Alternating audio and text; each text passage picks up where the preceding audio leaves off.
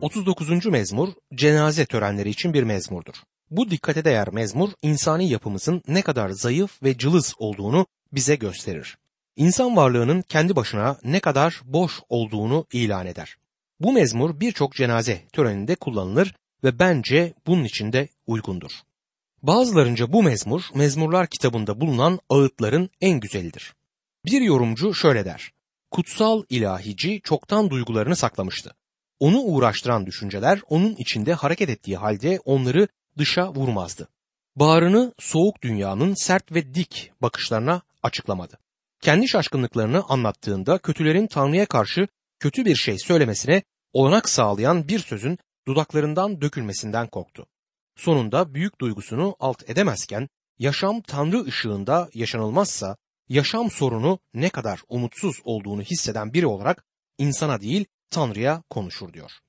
Derin ikna ile insanlığın güçsüzlüğünden, günahlılığından, zayıflığından ve küçüklüğünden söz eder. Açıkça insansal yaşam şüphesiz Tanrı'nın evreninde en kocaman başarısızlıktır. Tanrı'yla ilişkinin dışında olan bir yaşam oldukça anlamsızdır dostum. Hepsi boş ve batıldır. Bunu kabul etmemiz gerekir. Tanrı oğlu İsa Mesih olmadan hiçbir şeyin anlamı yoktur. Davut'un bu mezmuru koro şefi için yazılmıştır. Bunun yanı sıra Yedutun adı geçmektedir. Peki bu Yedutun kimdir? Bilmiyoruz belki de bu mezmurun müziğini besteleyen kişidir. İsrail halkının tapınmasına yardımcı üç kişiden birisi olabilir. Diğer ikisi Asaf ve Heman adlarındaki iki şahıstır. Davut'un kendisi eminim ki iyi bir ilahi okuyucusuydu ve kendisiyle birlikte bu üç kişinin ona müzik hizmetinde eşlik etmesini istiyordu. Şimdi mezmurun ilk sözlerine dikkat edin. Bu sözler harikadır. 39. mezmur 1. ayette karar verdim. Adımlarıma dikkat edeceğim. Dilimi günahtan sakınacağım. Karşımda kötü biri oldukça ağzıma gem vuracağım der. Bazı konular var ki en yakınlarımıza bile açmaktan çekiniriz. Önümüzde dost olmayan birisi olursa bu konuyu hiç açmayız. Hele hele bu kişi bir de kötü olursa Davut'un gibi biz de dilimize gem vururuz. Ama Davut'un söylemek için can attığı ve kasten diline gem vurduğu konu neydi? Mezmunun sözleri Tanrı'ya hitaben yazılmıştır. Onun önünde bir şeyler söylemek ister ama ya çekiniyor ya da söylenmesi uygun olmayan bir konu bu diye düşünmektedir. 39. mezmur 2. ayette dilimi tutup sustum. Hep kaçındım konuşmaktan yararı olsa bile. Acım alevlendi diyor. İçimde bir patlama olacak neredeyse. Her ne kadar bu konuyu kendisine saklamak isterse de söylemek zorunluluğunu hisseder. Sonunda yüreğini Tanrı önünde açar. 39. mezmur 3. ayette yüreğim tutuştu içimde. Ateş aldı derin derin düşünürken. Şu sözler döküldü dilimden diyor. Nihayet artık bizlere konuyu açıklayacaktır. Rabbe konuşacak. 39. mezmur 4. ayette bildir bana ya Rab sonumu, sayılı günlerimi, bileyim ömrümün ne kadar kısa olduğunu diyor. Herkesin ara sıra düşündüğü bir konudur bu. Hayat geçici ve çabucak sönüp giden bir ateşe benzer. Dün var olanlar bakarsın ki bugün yok olmuşlar. Kendine bakarsın ve dersin ki sen de onlar gibi ortalarda görünmeyeceksin ve sonunun ne olacağını bilmezsin. Bu dünyada kaç günüm kaldı? Bu ömür kendi betimiyle sonu olan bir kelimedir. Ömür deyince bir başlangıç bir de son vardır. Bu ikisi arasında da bir zaman. Herkesin sorduğu soruları sorarsın. Hayatın amacı, anlamı nedir? Varoluşa anlam katan nedir? Özellikle gençlerimizin sorduğu genel sorular bunlardır. Hem de patlıyorlar gibi bu soruları sorarlar. İkinci Dünya Savaşı'ndan sonra insanlar artık barışçıl bir hayata yerleşip mutlu olmak niyetindeydiler. Küçük bir evleri, bir bahçeleri, belki de garajları olsun istediler. Arka bahçede tavuk falan yetiştirip mutlu bir toplumun fertleri olarak tüm sorumluluklardan sıyrılmış, kendi rahatını arayan insanlar olma hevesindeydiler. Ama evdeki hesap çarşıya uymadı. İşler beklenildiği gibi gitmedi. İşte size bir bulmaca. Her evde iki araba olursa ne olur? Bunun cevabı trafik sıkışır. Zengin ve gönençli bir toplumun doğurduğu canavarlarda bulunmaktadır. Bunlardan birisi trafik canavardır. İkinci Dünya Savaşı'nda hiç olmazsa düşmanın kim olduğunu biliyordun ama kentleşmiş toplumda düşmanı bile tanımıyoruz. Lüks bir hayat derken bunun faturası geldi. Stres, ruh doktorları, boşanma, intihar, mutsuzluk, çekişmeler, ırkçılık ve devam edip giden bir büyük liste. İkinci kuşak geldi ve insanın bu yaşamından bir şey çıkartamadı. Üçüncü kuşak geldi ve kaşlarını çatıp hayat sadece bundan ibaret mi? Al, sat, koştur, biraz otur. Hayatın anlamı nedir diye sordu ve hala da sormaktadır. Hayat sorusu tarih kadar eski, okyanuslar kadar da derindir. Evet, nedir hayatın anlamı? Davut'un sorusu da işte budur. Mesih imanlarına bakıyoruz. Hayatlarını öyle şekilde yaşıyorlar ki sanki hiçbir anlamı yok. Şimdi sana sormak isterim kardeşim. Sen bir Mesih imanlısı mısın? O zaman hayatını ne şekilde yaşıyorsun? Sana bakan çocukların hayatından ilham alıp ben de İsa Mesih'i tanımak istiyorum. Onun ardından gitmek istiyorum diyebiliyorlar mı? Yoksa senin hayatına bakınca hayat bu mu? Buysa bana müsaade ben başka bir yerde başka bir hayat aramaya gidiyorum diye İsa Mesih'e sırt mı çeviriyorlar? Birkaç yıl önce büyük bir kentte bir otobüs durağında bekliyordum. Birkaç tane genç bekleme odasına döküldü. Döküldü diyorum çünkü o kadar içkiliydiler ki bundan daha iyi bir ifade aklıma gelmedi. Biri diğerinden daha ayıktı. Benden para istedi. Gence acıdım ama parayı verirsem içkiye vereceklerini biliyordum. Gittim büfeden sandviç aldım, onlara verdim. Derken konuşmaya başladık. Söz sözü açtı ve çocuk evsiz olduğunu bana söyledi. Bu büyük kentin sokaklarında diğer evsiz gençlerle yaşıyormuş. Annem baban yok mu diye sordum var dedi. Ama onlara gidemem. Onlar beni anlamıyor ben de onları. Annem babam zaten aralarında geçinemiyorlar. Burada evsiz de olsam kafam rahat. Yani bu genç ve onun gibi binlerce genç bu büyük kentin sokaklarında yatıp kalkıyorlar. Bir yerde bir şeyler rayından çıktı. Kimi suçlamalıyız? Gençleri mi? Onlar geçmiş yılların ürünüdür. Bir ağaç kötü ürün verirse meyveleri değil ağacı suçlamalıyız. İkinci Dünya Savaşı'nın gazileri çağdaş günlerin acı meyvesini veren tohumları çoktan ektiler. Kendimize gönençli bir hayat kuralım derken ikinci, üçüncü kuşağa anlamsız bir hayatı hediye ettiler. Bu mezmur kardeşim hayatın anlamsızlığından söz ederken çağdaş kuşaklara çok güzel bir mesaj iletmektedir. Davut dua etti. Bildir bana ya Rab sonumu, sayılı günlerimi. Günlerini bilen kişi anlamlı hayatı yaşayan kişidir. Davut böyle der. Rab lütfen hayatıma anlam ver. 39. mezmur 5. ayette yalnız bir karış ömür verdin bana. Hiç kalır hayatım senin önünde. Her insan bir soluktur sadece. En güçlü çağında bile. Bu ayette bir sela vardır. Her insan bir soluktur. Böyle bir ifadeden sonra durup düşünmemek elde değil. Dur, bak, dinle ve derin derin düşün. Hayatının bir şey olduğunu sanıyorsan o sadece bir soluktur. Bir alıyorsun, bir de veriyorsun. Sende kalamaz. Aldığın gibi geri vermelisin. Bir gün gidecektir. O zaman yanında ne kalacak? Dur, bak, dinle ve düşün. Hayat sadece bir soluktan ibaret ise hayat tümden bir başarısızlıktır. Hayat sadece varoluş ise insan olmaktansa bir dinozor olsaydım ya da bir çınar ağacı olsaydım daha iyiydi. Hiç olmazsa biraz daha uzun ömrüm olurdu. İnsanın ömrü ise işte bu kadar kısadır. 39. mezmur 6. ayette bir gölge gibi dolaşır insan. Boş yere çırpınır, mal biriktirir, kime kalacağını bilmeden diyor. İngiliz yazar Thomas William bir Mesih inanlısıydı ve abeslik fuarı diye adlandırdığı romanında bir grup insanın hayatını dile getirdi. Bu insanlar konum, statü ve gruplaşmalarıyla aralarında anlamsız ve günahlı bir hayat sürmekteydiler. Roman sosyete hayatının ne kadar anlamsız olduğunu ortaya koyar ve bu sosyete grubunda yaşayan insanın bataklık hayatına taş atar. Bu insanlar birbirlerini ısırarak birbirleri hakkında dedikodu yaparak yaşayıp öldüler. İşte hayatları buydu. Bir gölge gibi dolaşır insan boş yere çırpınır diyor. Tanrı'yı hayatınızın dışında bırakırsanız bu hayat anlamsız olacaktır. İnsan mal biriktirir, kime kalacağını bilmeden. Hiçbir şey değişmiyor. Tanrısız insan bile bunun bilincindedir. O zaman Mesih imanlısına ne demeliyiz? Hayatı boyunca çalışır, çabalar, hazineler biriktirir ve sonunda her şeyi imansız evlatlarına bırakır. İmansız evlatlar mirası çarşur ederler. Neydi imanlı kişinin hayatının anlamı? Abeslik. Her şey abes. Mezmur yazarı bunu görüyor ve soruyor. Nedir hayatın anlamı? Ve 39. mezmur 7. ayette ne bekleyebilirim şimdi ya Rab? Umudum sende diyor. Şimdi Davut boş hayattan gözlerini başka bir yöne çeviriyor, Rab'be bakıyor. Bir şeyler söyle, bir şeyler yap ya Rab diye sesleniyor. Senden başka hiç kimsede umut yok. Dostum sen de şu anda Rab'be dönmezsen hayatının anlamını asla öğrenemezsin. Rab'be bakmazsan hayat senin için tümüyle anlamsız olacaktır. 39. mezmur 8.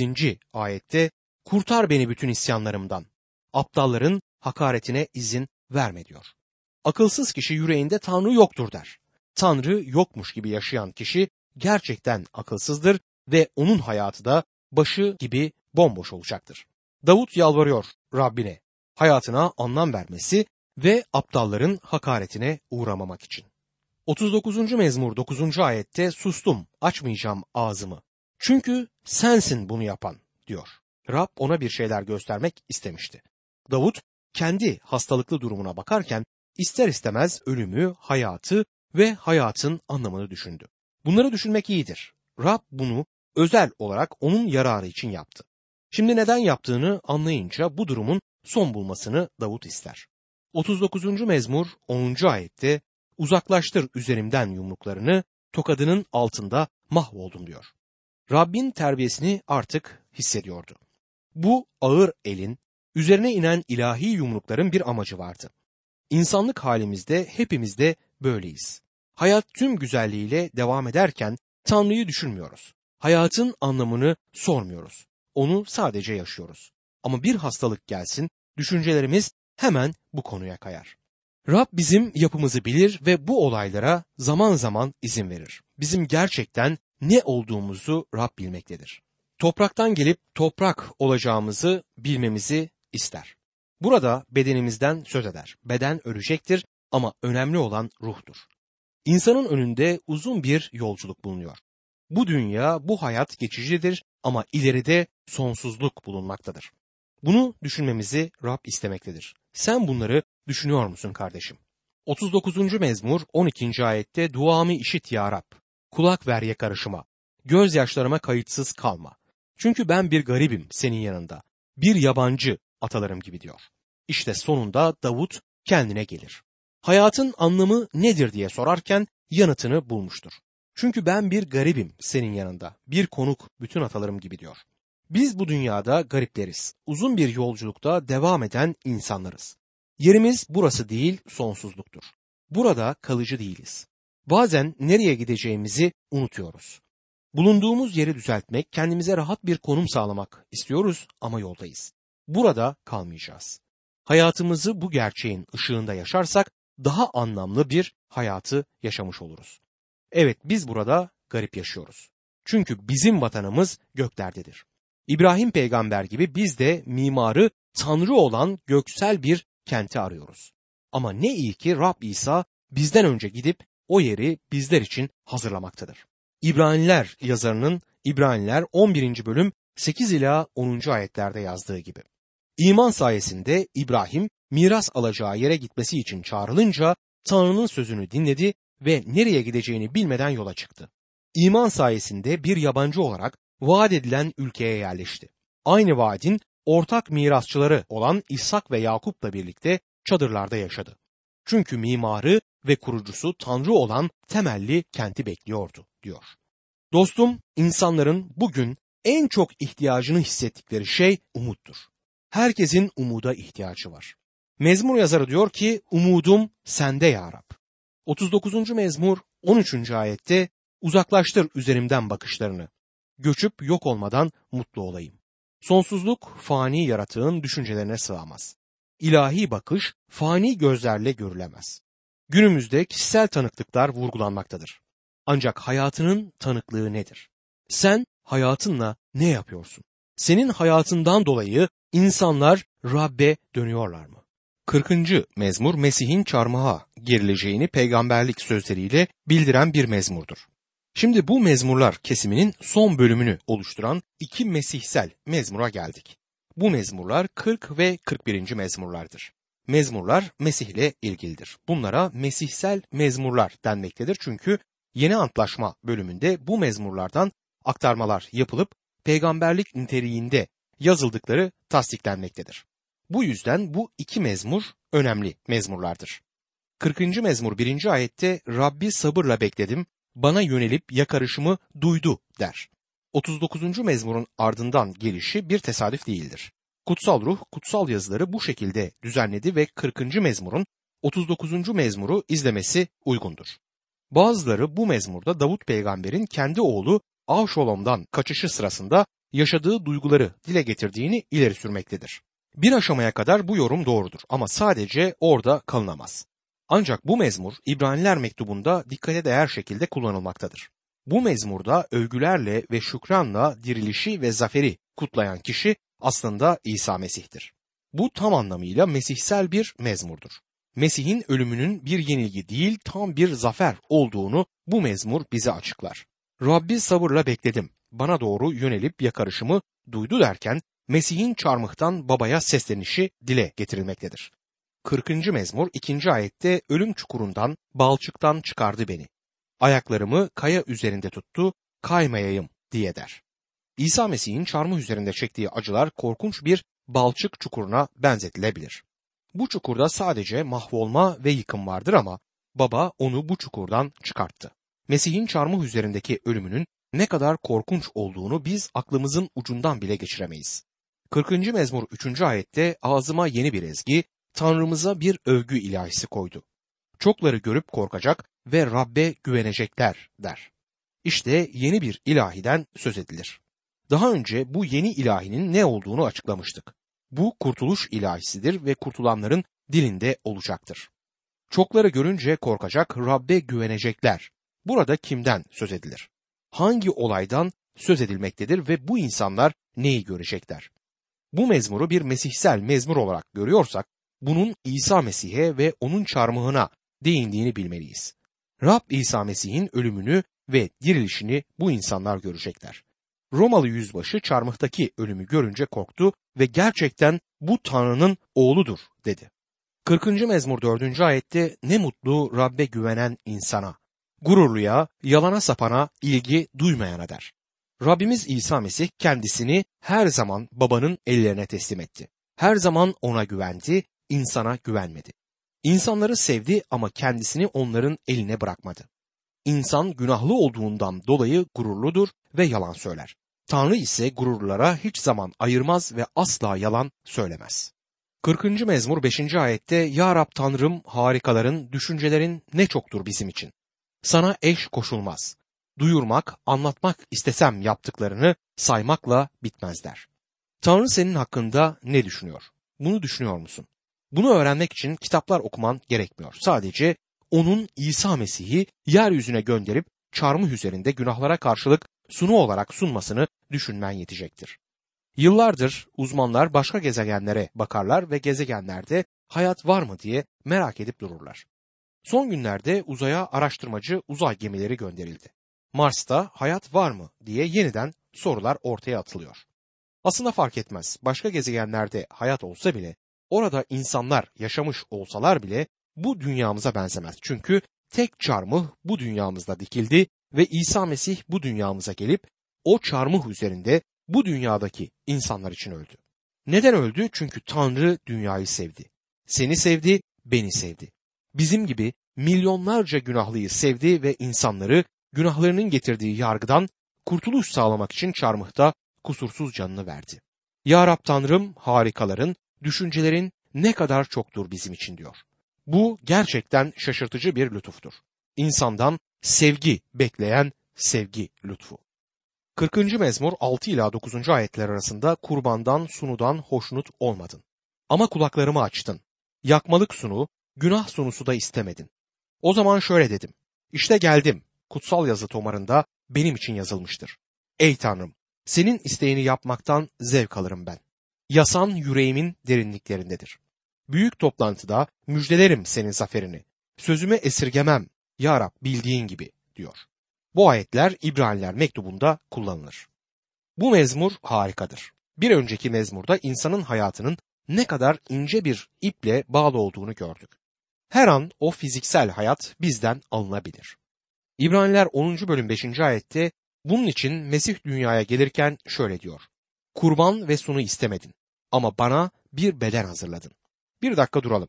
İbraniler mektubunun yazarı 40. mezmurdan aktarma yaparken bir hata mı yaptı? Aynı sözleri aktarmaz. Burada ne oluyor? Bazı eleştirmenler burada bir hata olduğunu iddia ederler. Gerçekten bir hata oldu mu? 40. mezmurda ama kulaklarımı açtım diyor. İbraniler mektubunda ise benim için bir beden hazırladı diyor. Peki neden böyle? Dostum kutsal ruh kutsal kitabın yazarı olduğuna göre eski antlaşmayı da yeni antlaşmayı da o yazdı. Mezmurları insan eliyle yazdırdığı gibi İbraniler mektubunu da yine bir insan eliyle yazdırdı ama esini veren, düşünceleri derleyen kutsal ruhtur. Çünkü kutsal kitap Tanrı tarafından yazıldı. Mezmurlarda yazdırdığı bir şeyi İbranilere yazılan mektupta özel şekilde vurgulamak istediği şekilde kullanabilir. Örneğin bir yazar kitap yazarken bir düşünceyi belli bir cümle kuruluşuyla belirtir. Daha sonra başka bir bölümde buna benzer bir düşünceyi belirtmek için daha önce kullandığı cümleden bir parça alabilir. Aslında 40. mezmurdaki düşünceyi İbraniler mektubunun yazarı kutsal ruhun verdiği ilham ile doğru aktarır. Bunu anlayabilmemiz için eski antlaşmada çıkış kitabının 21. bölümüne bakmalıyız. Bu bölümde köleler ile efendileri arasında geçerli olan bir yasa aktarılır. Bir kişi herhangi bir nedenle birisine köle olduğunda belli bir süre sonra serbest bırakılmalıydı. Diyelim ki bu kölelik döneminde köle başka bir köleye aşık olur ve evlenir. Sonra bunların çocukları olur. Çocuklar köle olarak doğar. Şimdi diyelim ki adamın kölelik süresi doldu ve artık serbest. Adam efendisinden ayrılabilir ama eşi ve çocukları ayrılamazdı. Çünkü onların kölelik süresi daha tamamlanmamıştı. O zaman bu adam ne yapabilirdi? Ben eşim ve çocuklarımla birlikte kalmak istiyorum diye bir karar verebilirdi. Eşini, çocuklarını ve efendisini sevdiği için onlarla kalmak istiyorsa bir şey yapmalıydı. Kutsal kitap Mısır'dan çıkış 21. bölüm 6. ayette efendisi onu yargıç huzuruna çıkaracak. Kapıya ya da kapı sövesine yaklaştırıp kulağını bizle delecek. Böylece köle yaşam boyu efendisine hizmet edecek diyor. İşte mezmur yazarı ama kulaklarımı açtın diye yazarken bundan söz eder. Rab İsa yeryüzüne geldiğinde bir köle gibi kulağı bizle delindi mi? Hayır delinmedi. Bizde kulağın delinmesi simgesel açıdan bir kişinin başka bir kişiye hayat boyu bağlı kalacağı konusunda verdiği güvencenin işaretiydi. İsa Mesih başka şekilde bu bağlılığı sergiledi. Yeryüzüne geldiğinde bir beden aldı. Bizim insanlığımızı giyindi ama hiç günah işlemedi. Bir kul olarak geldi ve insanlara hizmet etti. Ben kendisine hizmet edilmek için gelmedim ama hizmet etmeye geldim dedi İsa. Bu bedende çarmıh üzerinde öldü ve sevdiği, bağlı kaldığı insanların günah borcunu sonsuza dek ödedi. Sonsuz bir sunu oldu. İbraniler 10. bölüm 5. ayette bunun için Mesih dünyaya gelirken şöyle diyor. Kurban ve sunu istemedin ama bana bir beden hazırladın. Tanrı insanın sürekli sunduğu hayvan kurbanlarından hoşnut olamazdı. Bunların hepsi de çarmıha işaret eden işaretlerdi. Yüceltilmiş bedende dirildi ve şimdi Tanrı'nın sağında onur yerinde oturmakta ve bizler için sonsuza dek aracılık etmektedir. Bundan daha belirgin bir bağlılığı nerede bulabiliriz?